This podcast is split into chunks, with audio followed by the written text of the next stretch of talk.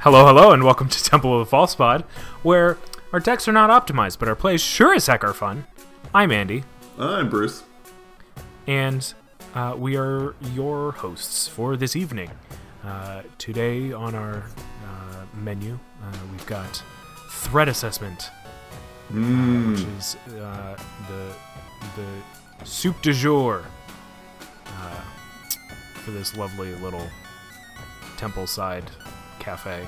Threat assessment is one of my favorite topics, um, which is kind of bizarre coming from a guy who generally isn't all that worried about whether or not he wins or loses. Um, I like.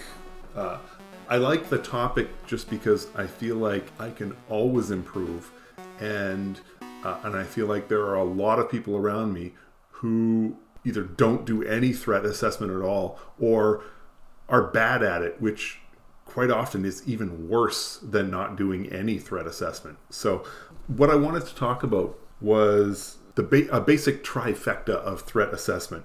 Um, what what just about everybody looks at when they're making an, uh, making a determination for threat assessment. Uh, we're going to look at life totals. We're going to look at hand size, and we're going to look at board state. Um, and I want to go through each one of those in turn. Uh, we'll sort of talk about uh, the pluses and minuses of each, and then uh, you know sort of wrap things up at the end with with a with a general look at things. So um, Yeah. Before we dive deep, give like a quick, like a definition. I mean, like, A definition for threat assessment is essentially your determination of which of your opponents is either most capable or is most likely to win the game. I mean, most capable implies you're looking at a future.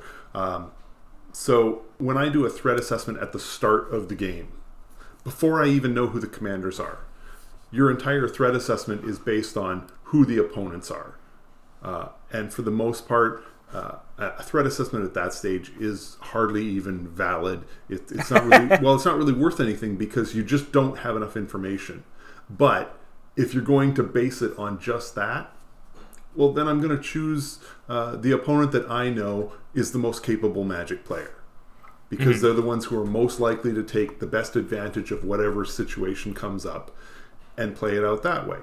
So that's generally what I'm looking at when we talk about threat assessment. It's it's when we stop and say, who can stop me from doing stuff, or Yeah. who is most likely to do stuff that's going to win the game that I can't really deal with or that I can't stop. This is the whole point of the threat assessment, and a lot of people Right. forget that part. Is it's not just um, it's not just you know who is the strongest or who has the best commander. It's very much a case of who has the best commander that I can't deal with at all.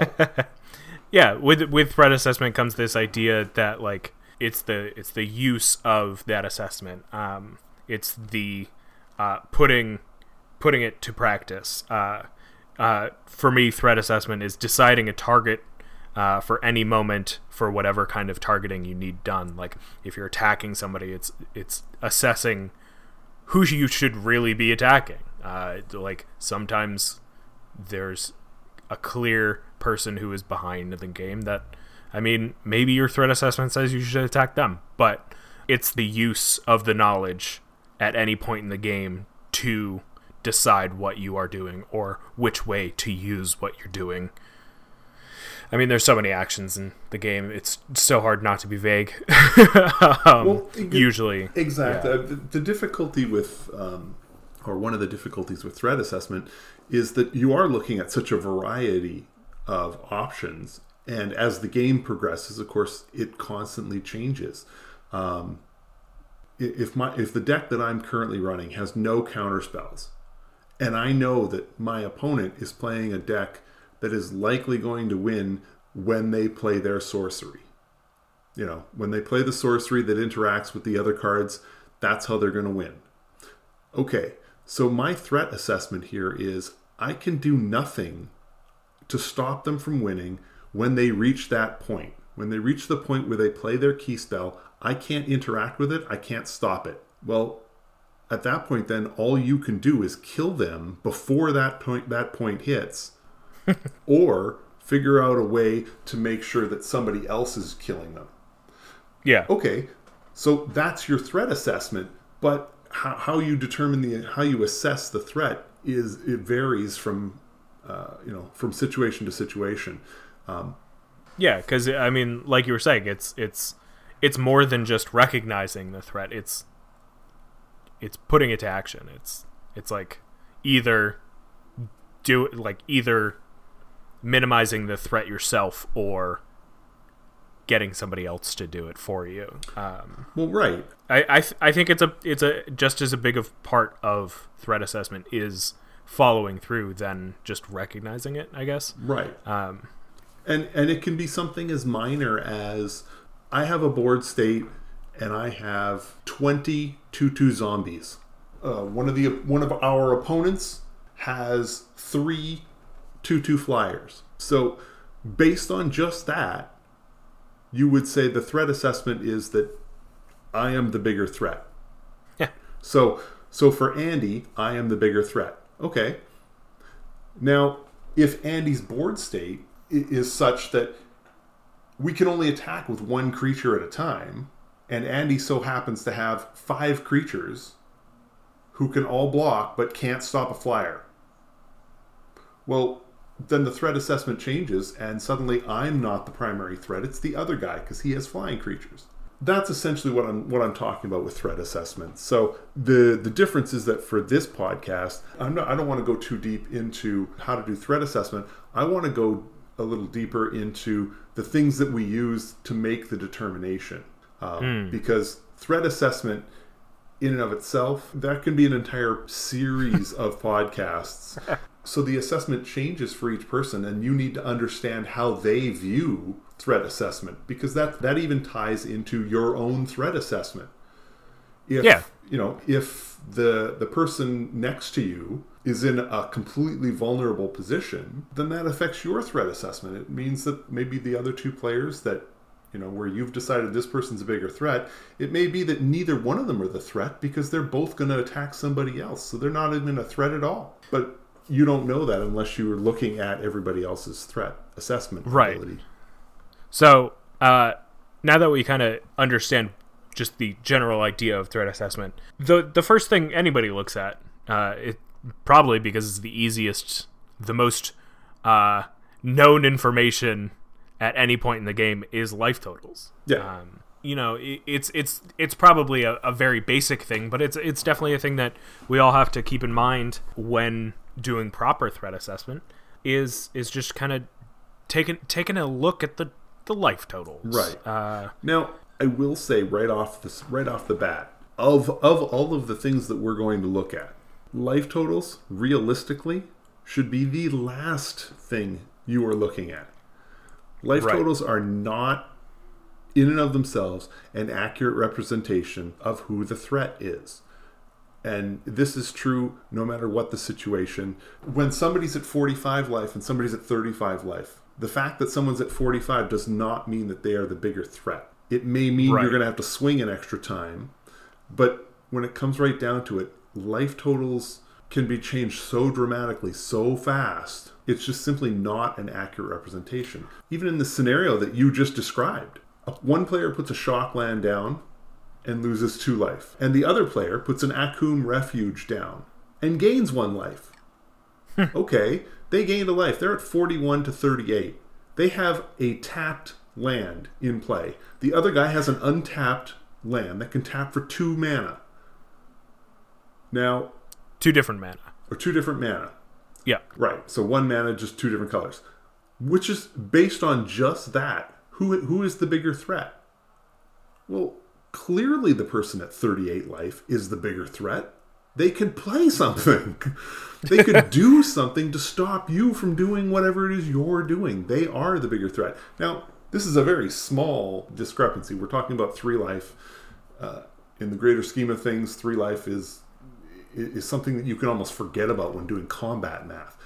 But it's just there, and that's sort of the representation of the limitations involved in li- in using life totals as a, as part of your threat assessment.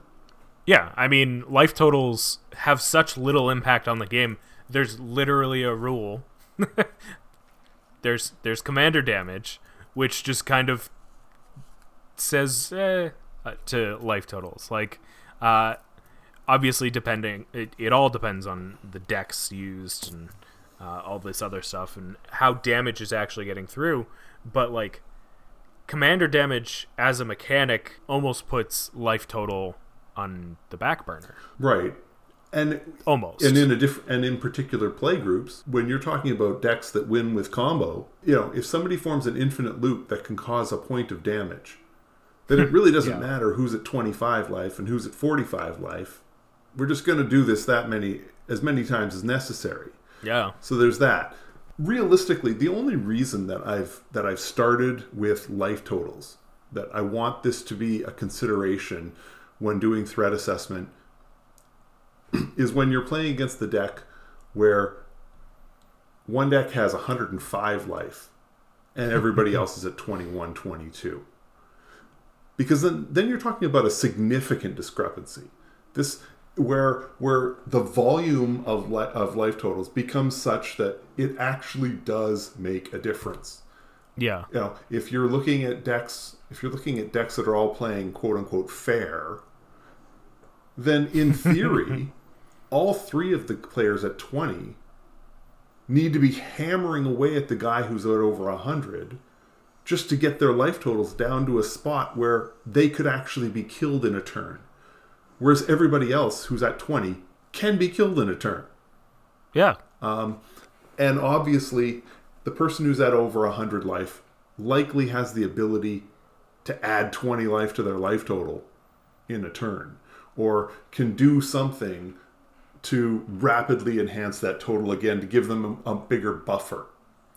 So that's really the only area where I'm looking at life totals as part of a significant threat assessment when the numbers are just really big. I think, as basic as it is for uh, threat assessment, I think it is out of the three things we have listed, probably the least important or at least like the thing that should weigh the least in in your assessment. Um, and um, I'm sure most of our listeners, I'm sure you've played uh, some games of Magic, and there is this this pressure uh, where you do feel like the difference in life totals is insurmountable. But when playing a multiplayer game, I think it's never too insurmountable. Uh, I, I think it's it's an important thing to keep in mind, but it's not. It shouldn't be weighted as much as the rest of what we're about to talk about. Right, and to just sort of wrap it off. I've been in so many games where somebody gets an early creature out and makes the decision for who to swing at with their little 2 2 before anybody has any creatures. With, oh, you're at 42? Hit you for two. Now you're down to 40. It's all fair. Like, no. You, you know, even at that early stage, you know, look at look at how many cards they have in hand. Look at how many lands they've got in play. Look at look at anything else, and make a determination that way. Um, admittedly, it's two it's two damage, and in the greater scheme of things, it's really not that relevant. And I understand that. But if you're going to do a threat assessment, and even at that early stage, make it accurate, make it count. Uh, I mean, it's so easy to just use the life total as a cop out, and that's all it is. Uh, even if there's no other information to go with, you can still look at the commanders that everybody's playing and make your determination based on that. I mean, I mean, even even down to like uh, we're kind of getting into this idea of, of early game threat assessment, but uh, I when I started playing Magic, I had very shaky ideas of threat assessment, uh, and I still I, I would say that they're still a bit shaky, but they're not that bad. And as soon as I sat down, I think multiple people were like, "Okay, so what you're gonna want to do is just attack Josh," and I was like, "Uh, I just met him, but I guess that's some good advice." Which, like, you know, don't always go after the same person but uh, it is a good grounding point of like this person has a better skill level than most of the table. This person builds these more powerful decks. It's if you can't figure out where to go, go for this person type of thing. Exactly. Uh, and for those of you listening at home, you can change the name Josh to whoever is the dominant player in your particular group in your meta because that's that's basically what it comes down to josh is the de- josh is a better deck builder he's a better player he's generally the best player in the bunch and will usually uh, and is the one most likely to be able to come out with the win so you know if you can get your pot shots in early so um, the next topic or the next part of threat assessment that i wanted to talk about was hand size they're about that big there you go yeah my my hand is about about the size of a hand. Yeah. Um, yeah. Five fingers. Still, so far so good. So far so good. Um, well, I guess I have hand size, and then there's Krark's thumb, but you know that that's Krark's problem, not mine. Um, yeah. No, I mean what we're talking about is the number of cards your opponents have in hand. Simply put, the more cards somebody has in hand, the more likely they are to have an answer. The more likely they are to be able to deal with what you're doing or to be able to do something themselves. Obviously, there's tie ins. I mean, they have to be, you know, they have to have the mana on the table to do it. They have to, you know, the situation has to be such to allow it to happen. But hand size just does play a part. Yeah, I, I've been in many games where I have seven cards in hand, and I'm definitely not the biggest threat on uh, at the table, mostly because I'm missing my land drops. Uh, granted, then you'll have people with 20 cards in hand because they've got, you know, Reliquary Tower, XYZ card that allow them to not have a maximum hand size. Uh, and they're that's a pretty obvious threat. Or if say everyone's got two or three cards except for one person who's got seven and they've been keeping up with their land count, it sometimes is pretty easy to just be like, oh, that person has options. They've got they've got a wealth of knowledge uh, in their hand. Um, answers for problems they may enc- encounter. Um, right. And when I describe it as hand size, I mean, admittedly, that is a bit of a misnomer. Um, it's not just the number of cards in hand, although that can play a big part. Um, if they have more cards than you, then the odds are improved that they can do stuff.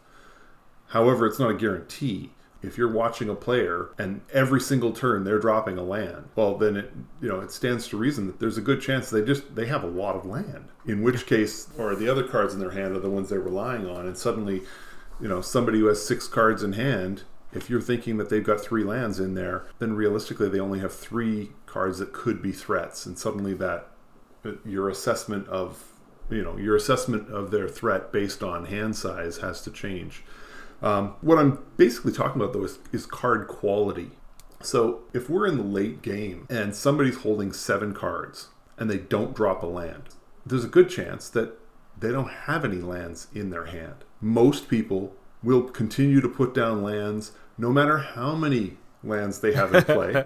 um, there are a lot of players who, you know, who choose not to run any kind of poker face, and when they pull that card off the top, you just have to look at their face to see what they drew because they're telling you without ever even showing you the card. If they're giving you a disgusted look or they just peel it off the top and then just immediately just drop it well they drew a land they dropped it because you know it. Um, but it means that their card the the threats they're holding in hand aren't threats at all because they were desperate for something to come off the top of that deck. Yeah i mean sometimes you got to play that that uh that that pity play though you know? Uh, sometimes you just gotta really play it up with how uh, awful your luck is. But uh, also side note uh, if you don't have any cards in hand and you draw a land don't put it down. Chances are you have plenty of land out. And uh, if your only card in hand is a land uh, just fake it. Just wait. Um, somebody will almost definitely think that it's not a land. You will find that there are some players who will do that. Um, they tend to be uh, either better players or players who've been playing a little longer and have just sort of at some point figured it out. People who are running decks who've been playing these decks for a long time and they know roughly, oh, okay, once I get to this point with my land, playing another one mm-hmm. is still better, but the return, but it's diminishing returns. Um, and at some point, you stop and say, you know what? It's better to hold it in hand and have them think it's something else than to play it out and prove to them that you have nothing. So it's it's sort of that's sort of where where we're at. Um, the other part, obviously, is is with the deck itself. If you played the opponent often enough, perhaps them holding seven cards in their hand still offers no card quality because you know that the deck itself is just it's it's it's underpowered. Um, you know, I can hold seven cards in hand, but if I'm playing a Buzzbark deck that's really a four out of ten against a bunch of eight or nine out of ten decks, then who really cares how many cards Bruce is holding? His deck is garbage.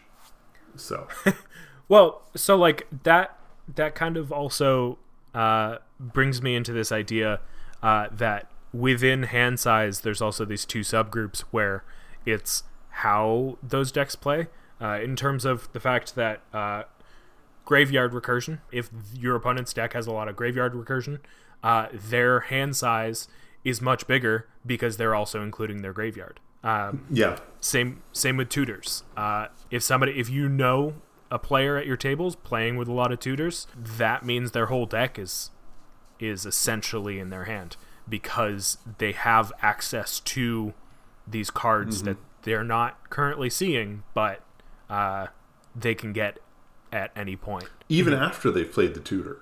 Just remember, they went and got the card that they absolutely believe they need. Mm. So if if you're about to do something and they tutor, well, then there's a real good chance they're tutoring for something to stop you from doing what you're doing. Now, maybe your best play is to continue forward and have them stop you and you've burned away their counter. Maybe your best play is to wait, let the next schmuck play his spell, and then they'll use that to counter that.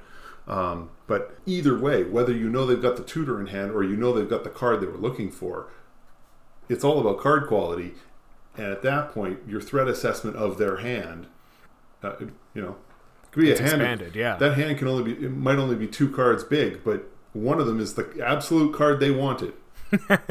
and you know that you know they're holding it so keep that in mind when you're when you're running your assessment so. I mean, it's why it's why decks like uh, Muldrotha are so hard to like. I I've been trying to dumb down my Muldrotha deck, but it's so hard to because it just has the the inherent value of your hand size is is extremely large because it's everything in your hand and more. Uh, right. Uh, with Muldrotha, your hand size is essentially uh, added to by the size of your graveyard.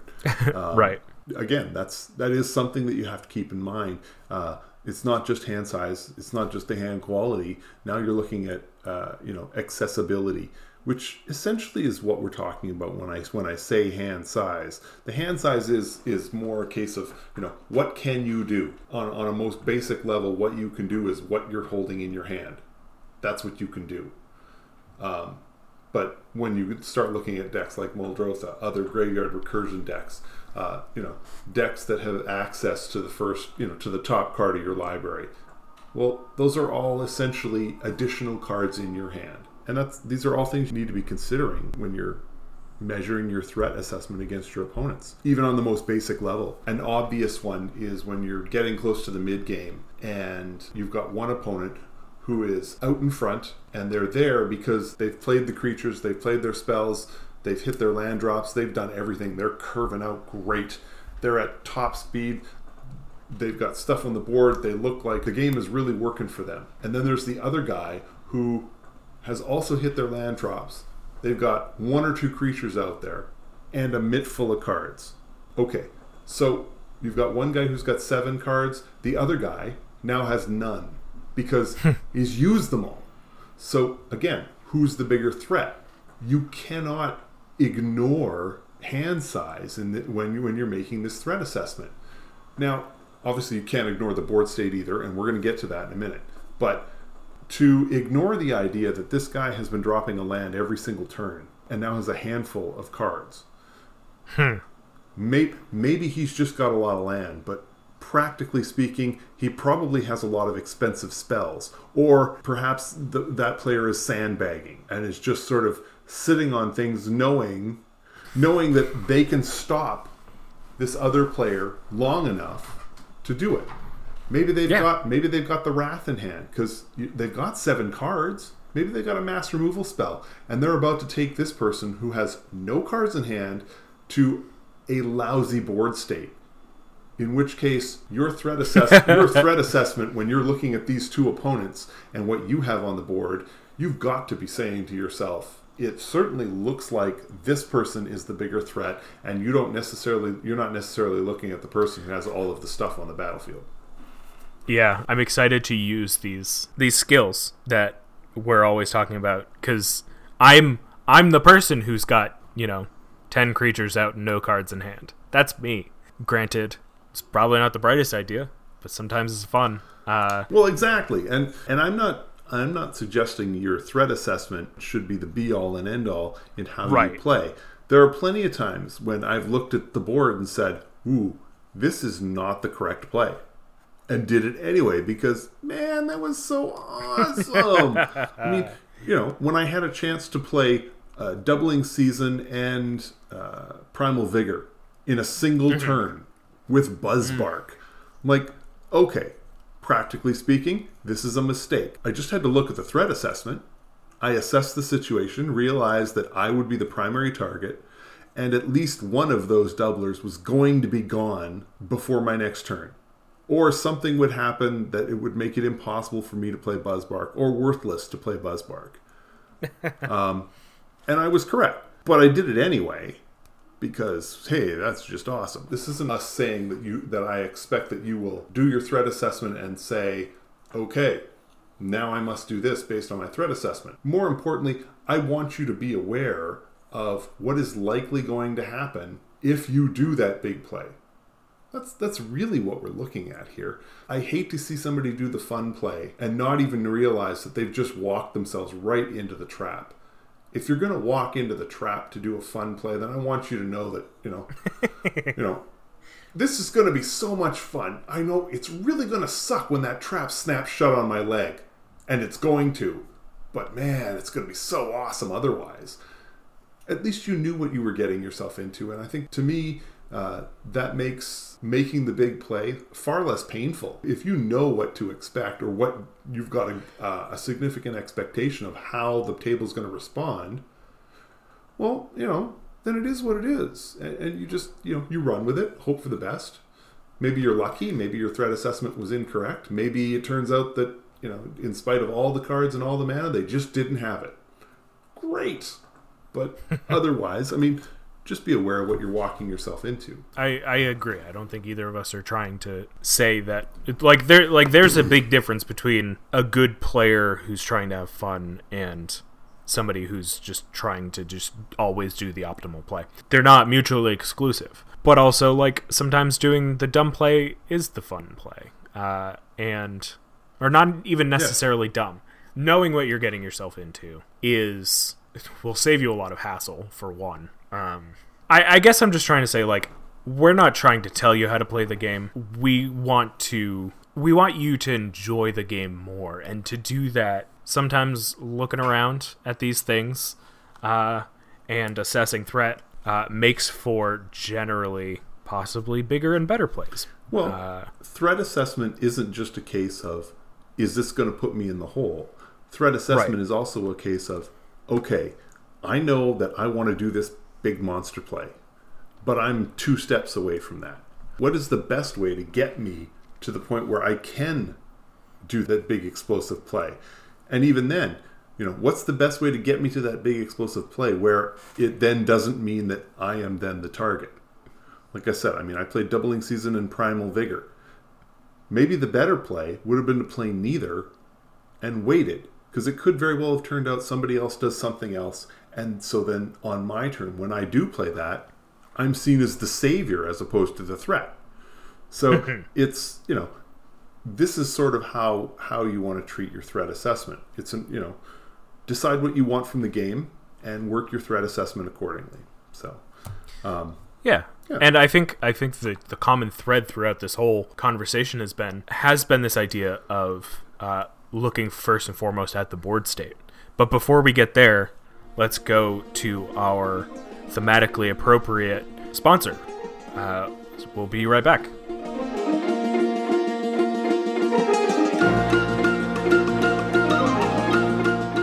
This episode of Temple of the False Pod is brought to you by Council's Judgment. Come to the table, we'll tell you who is guilty. Good or bad, let's come together and absolve you of their biggest threat. And now back to you.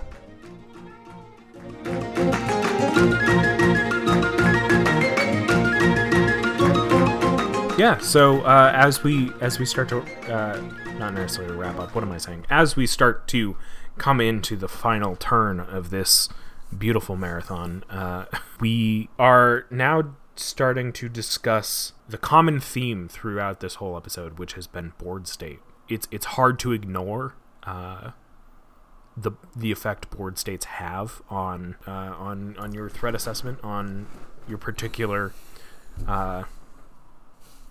I was going to say assessment of somebody's threat. I mean, that's what threat assessment is. But Right.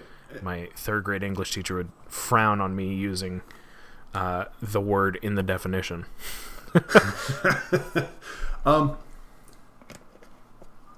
Board state is basically where you start and where you finish when it comes to threat assessment.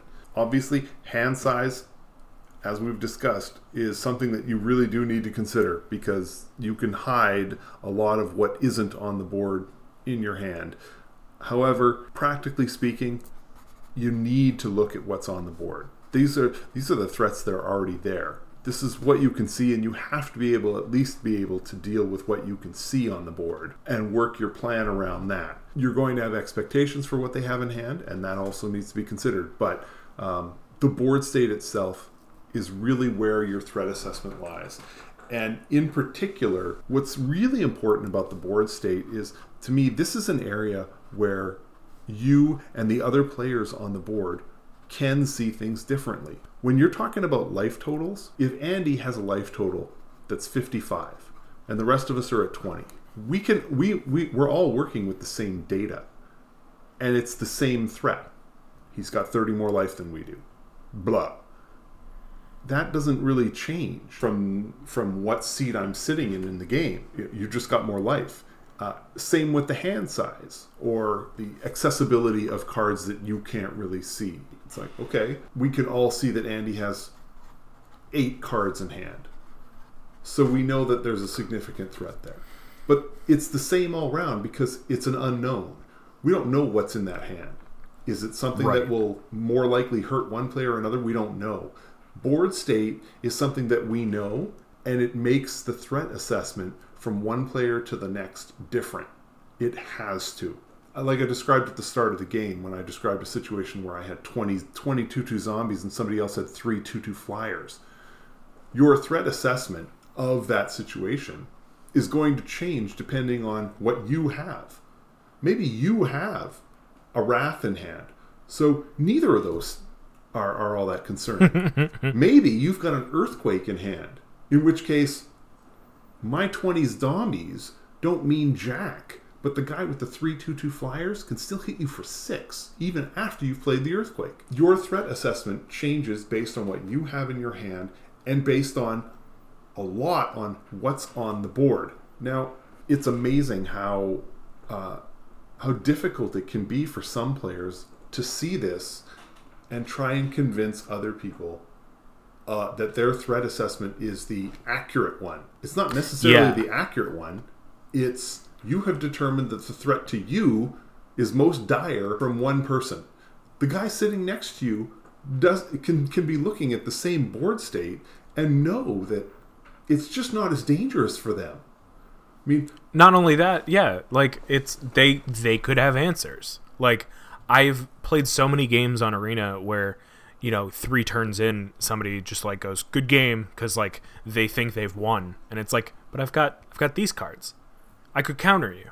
What do you and it like i've i've actually had to stop playing arena for a while. I haven't played in a couple months just because i'm just like getting so frustrated with like this idea that because you can see your hand, you think you have perfect information. And the fact that nobody else can see your hand makes it better for you, but know that you can't see their hand. Um, I think that's it's it's like an out of sight, out of mind thing. Um, at least for me, where it's like I have to remember that my opponents could have answers to my threats, but they also don't know what's in my hand right.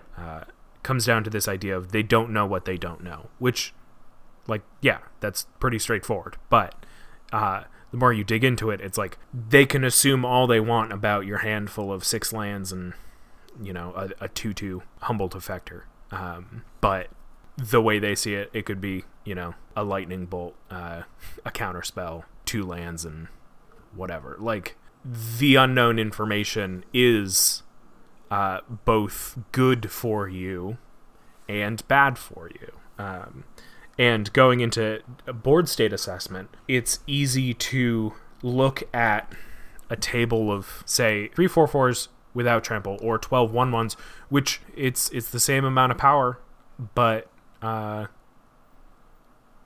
what am I saying? Uh, well, what you're saying is that that can produce a different a different type of threat, right? Depending on your personal board state.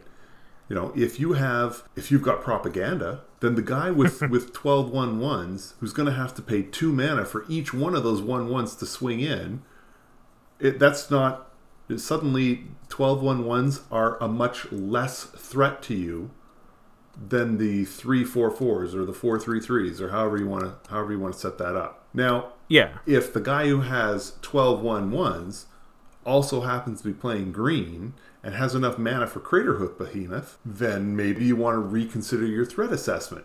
In any event, I mean that's you know that's the balance of board state versus versus cards in hand and working that out and the likelihood of that they would have some way to to make that worse than than the other guy. The other part is just trying to be aware of how others are doing their threat assessment. If I'm a I'm a Rakdos deck and I look at the guy, say with the propaganda, well, the propaganda is a problem for me because I don't want to pay the two mana to have all my creatures attack. And in the same breath, I don't have a lot of ways to actually get rid of the enchantment. Black and red don't do that very well. You're gonna hmm. you're gonna be stretching to find ways to get rid of it. Well, that's my threat assessment. The guy next to me is playing Selesnya. He's got three ways to kill an enchantment in his hand. However, he's also uh, playing a setup where he doesn't need to attack to beat this player. Whether it's uh, you know whether he's you know doing some kind of a loop or setting something up, however it is, he doesn't need to attack. So his his assessment is that this person's not a threat at all, and the propaganda certainly is no threat. So you've got two different people who are looking at the same board state and have come to very different conclusions as far as the threat assessment. You, like me, as the Rakdos player, needs to understand that the Selesnya player doesn't see this guy as a threat at all.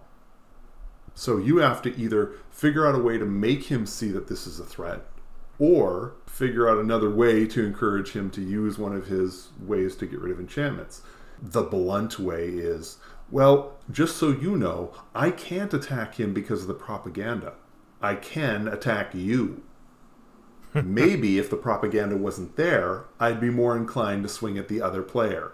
Give them give them a reason to take their threat assessment and realize, "Oh, all I have to do is this to resolve the threat that's against me." You're just changing, you're just re readjusting their threat assessment so that they understand what's happening. Now, maybe blunt force threats is not the way to go. Assess the threat, assess how that person is likely going to deal with this stuff, um, and just sort of go from there. But just understand that the board state uh, will lead to different people coming to different conclusions as far as threat assessment. And you will want to try and work out how everybody else is also assessing the board. This isn't just a case where you, you do your threat assessment and then make what you believe is the appropriate move based on that assessment. You need to know what everybody else is thinking as well. And, and then including that in your threat assessment because that's how you're going to decide what to play.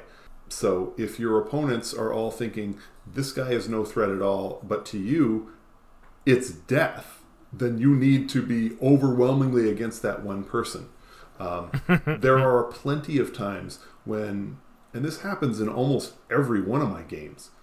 When I look around the board, I make the determination that one person is the threat. Then why would I attack somebody who isn't my primary threat? The only reason to do it is if they don't see this person as the primary threat. If they see it as me, right. they're going to do stuff to further hurt me. It's like, okay, but that's where that's where it needs to change. You either need to con- convince them that this person is the threat, is a threat to them, not just you, or you need to readjust how you're acting. In my case, I consistent I just consistently go with the idea that why why am I doing this person's work for them? yeah. So I think too with that like there's this idea, I mean with with it being generally a four player game, there's levels of threat assessment. Not only is threat assessment always changing with each action, but there's levels of threat assessment where it's like if you are not the biggest threat. Um, you want to know who's the biggest threat and who's the next biggest threat. I think this is one of the first things you ever taught me while playing uh, a four player game is like if you kill the person who is in the lead and you are the next biggest threat, then everybody's coming after you. So it's this it's this secondary game, I guess, of like, all right, I got to figure out uh, once this threat is dealt with, what's the next threat? And sometimes, not necessarily getting a head start on it, but sometimes like uh, recognizing that can help uh, the politics of certain rounds go more your way, or knowing if you're, you know, in dead last, using the politics of that I mean, knowing who's the least threat is also threat assessment. Um, if you're in dead last, using that to your advantage to get ahead later in the game, it always pulls out those surprising wins of like, oh my god, that person was doing nothing all game, and then everybody took everybody else out, and you're left with a person at I don't know 20 life and a few creatures and a person who just took out the the second person uh, with like a handful of life, and all our creatures are tapped. So it's like, uh, if other people aren't doing their threat assessment, or if you're just doing better threat assessment, then using it to your advantage to then get things to go your way sometimes has. I feel like that was so vague. no, uh, it it wasn't. Just because. Okay. Essentially, what you're saying is you have to reassess your threat assessment all the time. Yes. All the time. At the start of an opponent's turn, you've made your threat assessment. You've made a decision as far as who's the primary, who's secondary. You've looked at your board state. You've looked at other people's board states. You've determined who you believe they should see as the primary threat. Maybe stuff in their hand has them making a different decision, but you've made your determinations. As soon as that person starts to do something, if they get to the point where they draw a card, move through their first main phase without doing anything. Well, hang on. Stop right there. Your threat assessment now needs to change because it means that it's likely they didn't, you know, whatever they're planning to do, it's something that they feel better doing after combat. Are they going to be putting plus one plus one counters on creatures? Well, they probably would have done that before combat. So they're at least not doing it at sorcery speed. Does that affect your threat assessment? And you can go that way and then loop around again and again. Now, obviously, for the most part, the overall overarching threat assessment doesn't really change based on you know moving from one phase of a, of a turn to another. But when your threat assessment is based on the idea that they've got 10 creatures and they're probably going to swing six of them your way, how do I adjust this? When they get through combat and they didn't send anything your way, you're like, okay, now I need to reassess because clearly they they think something else. Either they don't think I'm a threat at all, which means what do they have in their hand, or they or you need to take a better look at what else is going on on other parts of the table. Maybe you maybe you made your assessments with the assumption that somebody had something in hand, but that move strongly suggests that they don't. And they're looking for help from you to do something. It's a constant reassessment of what's going on. And if you're not always doing that, then you are behind and you're throwing away an opportunity to to get the edge. Yeah. It's funny because I uh, to kind of wrap it up for me at least um, going off of that same idea that just reminded me of a story uh, where I was it was you me and a couple other people playing and I had two lands in hand uh, but I knew everyone else was expecting that I had some sort of instant removal or some sort of board wipe Um, and I just kept those hands in land or lands in hand, uh, and uh, I had to use the bathroom so bad.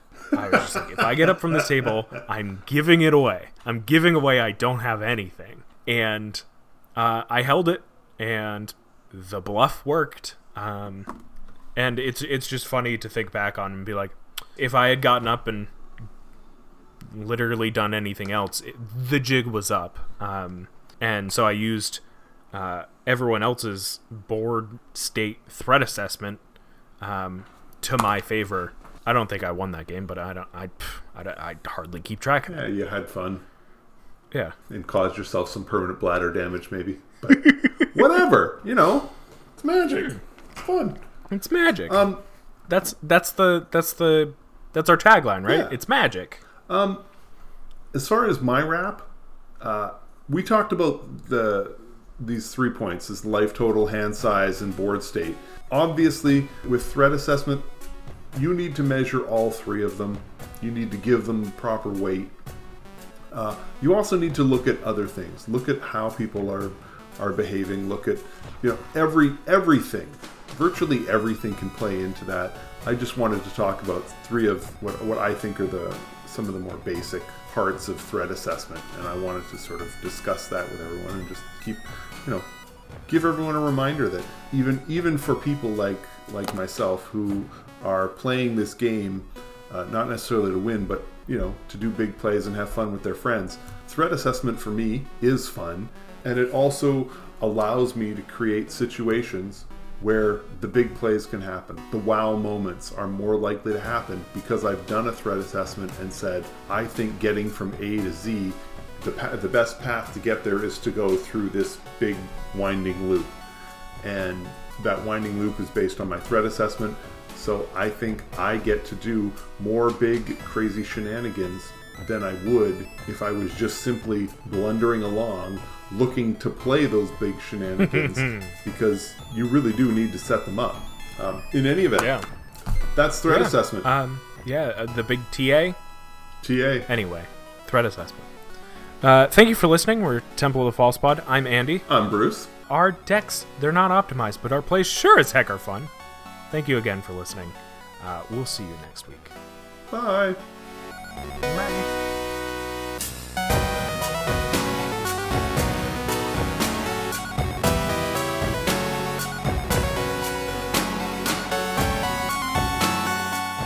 Hey everyone, Andy here. Thank you so much for listening to this episode of Temple of the False Pod. Just a few housekeeping things here at the end of the show. You can find us on Apple Podcasts, Spotify, Google Podcasts, uh, pretty much wherever you can find podcasts. Subscribe and give us a review. It really helps out the show. And it'll show us what you like about our podcast. Uh, also, we've got a Twitter and an Instagram. Our handle is falsepodmtg, all one word. So be sure to follow us. Feel free to reach out to us there or drop us an email at falsepodmtg at gmail.com and tell us your favorite magic related story. We'd love to hear from you. Thank you again to you and to Bruce. He's Mana Burned on Twitter, and I'm Andy Weekend on Twitter and Twitch. We're Temple of the False Pod, where our decks aren't optimized, but our plays sure as heck are fun. Have a great night, and may your fifth land be the temple.